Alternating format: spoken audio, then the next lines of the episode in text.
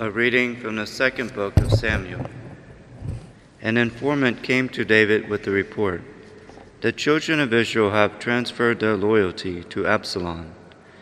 At this, David said to all his servants who were with him in Jerusalem Up, let us take flight, or none of us will escape from Absalom.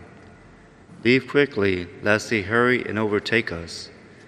Then visit disaster upon us and put the city to the sword. As David went up to Mount Olives, he wept without ceasing. His head was covered, and he was walking barefoot. All those who were with him also had their heads covered and were weeping as they went. As David was approaching Bahurim, a man named Shimei, the son of Gera, of the same clan as Saul's family, was coming out of the place, cursing as he came. He threw stones at David and at all the king's officers, even though all the soldiers, including the royal guard, were on David's right and on his left. Shimei was saying as he cursed, Away, away, you murderous and wicked man. The Lord has requited you for all the bloodshed in the family of Saul, in whose stead you became king. And the Lord has given over the kingdom to your son Absalom. And now you suffer ruin because you are a murderer. Abishai, son of Zeruiah, said to the king, Why should this dead dog curse my lord the king? Let me go over, please, and lop off his head. But the king replied, What business is it of mine or of yours, sons of Zeruiah, that he curses? Suppose the Lord has told him to curse David. Who then will dare to say, Why are you doing this?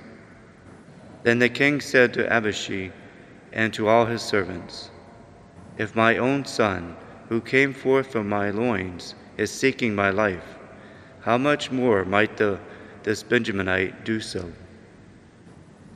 Let him alone and let him curse, for the Lord has told him to. Perhaps the Lord will look upon my affliction and make it up to me with benefits for the curses he is uttering this day.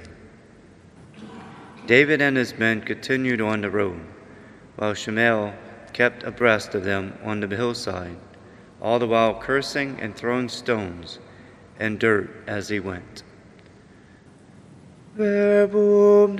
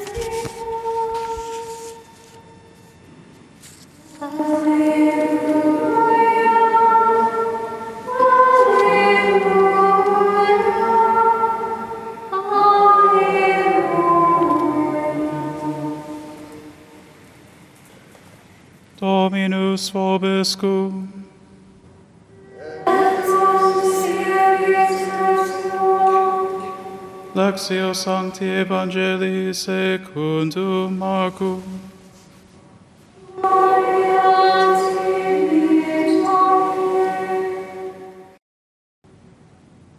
Jesus and his disciples came to the other side of the sea, to the territory of the Gerasenes.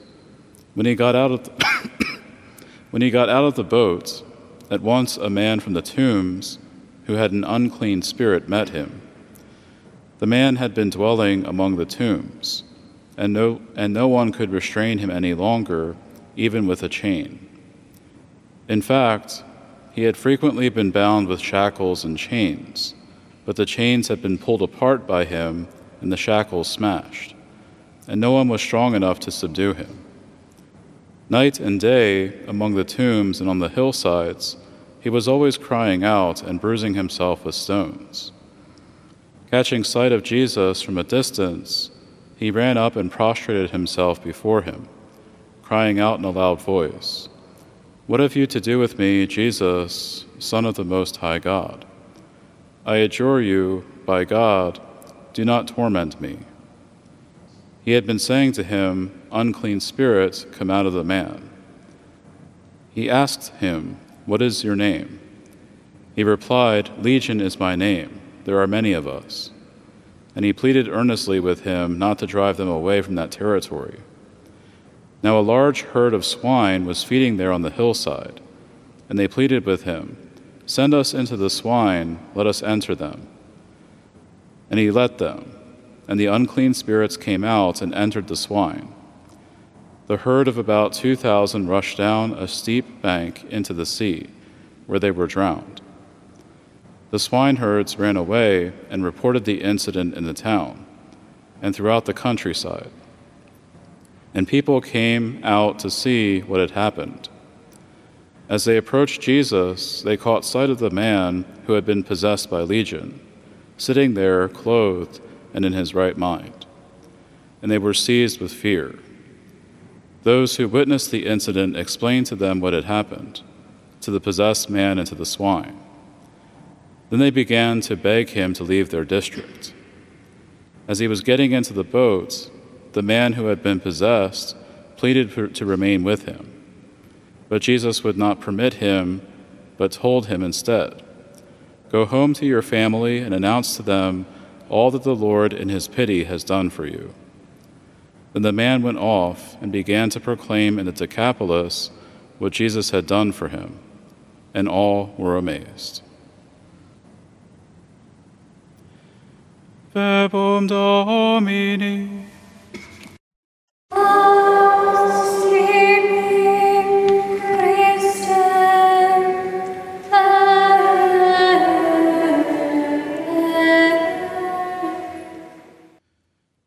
Today, the church celebrates the feast of St. John Bosco, the founder of the Salesians. And he is best known for his work with poor boys in the streets of Turin, Italy. He was born in, Becchi, Italy in 1815 to poor parents, and his father died when John was only two years old. John was known to have dreams throughout his life which helped to direct his vocation and determine his course of action. And it was through these dreams that he discerned his vocation and his life's work to become a priest and to work with the poor boys in Italy. John was ordained a priest in 1841, a time when the Industrial Revolution was in full swing throughout the world and especially in the United States and Europe. And while industrialization had its positive, positive aspects, such as an increase in the production and distribution of goods, it was accompanied with a whole set of problems, especially for poor workers and for working class families. Many people were compelled to work long hours, to endure harsh working conditions, that often put workers at serious risk of injury and death. They received very low wages, and their children often had to do hard labor in factories to help to provide for their families. At the time of John Bosco, the laws in Italy provided no protection for young boys and teenagers. And many of the boys who worked in factories were either orphans or they had to work to support their widowed mothers or their disabled fathers. Thus, they constantly found themselves in trouble with the law and were usually in and out of prison. John Bosco thought that these children were missing someone to love and to care for them. And he figured that their behavior would improve if only they had such a loving, caring parental figure in their lives. On one occasion, Bosco overheard the sacristan of his church harshly scolding one of the poor boys who had crept into the sacristy seeking warmth from the cold. The sacristan screamed at the boy, saying, You don't know how to serve Mass. Then what are you doing here? Leave at once. And when Bosco saw the boy, he called him over to him and talked with him kindly. He offered to teach the boy how to pray and invited him to come back the following Sunday with his friends. The boy showed up that Sunday with four other boys from the street who all looked as if they needed something to eat. And this group of boys gradually grew larger and larger. And Bosco realized that he was going to need some sort of permanent place for them to stay, since some of them were without homes. He rented a house and had his mother help to care for them. He helped the boys to find jobs, educated them in the faith, and taught them basic skills such as reading and writing. He cared for the overall welfare of his boys both corporally and spiritually. And he always treated the boys with kindness and respect and never resorted to harsh punishment. When he did punish, it was firm, but never angry, or with an attitude of superiority or authority. He wanted them to have an encounter with the love and mercy of Christ, and so he encouraged them to go to confession regularly. He kept an eye out for potential priestly vocations among the boys who came to him. And he eventually established the Salesians in 1869, named after his favorite saint, Francis de Sales. He also co founded a congregation of sisters called the Daughters of Mary Help of Christians. St. John Bosco had a profound love for Christ and recognized his presence in the poor boys to whom he ministered. The fact is that these poor boys suffered several injustices in their lives. In justice, they had a natural right to a family with both a father and mother, the right to adequate food, clothing, and shelter, and the right to an education, among other rights. And yet, these boys were deprived of these rights whether through the, whether through the fault of others or due to unforeseen or unfortunate circumstances. And while it is true that we should continue to work towards a society that is more just and that guarantees the fulfillment of these basic rights for all, to seek the common good in accordance with Catholic social doctrine, there will always be the need for charity and many popes have made this point in their writings, one of whom is Pope Pius XI.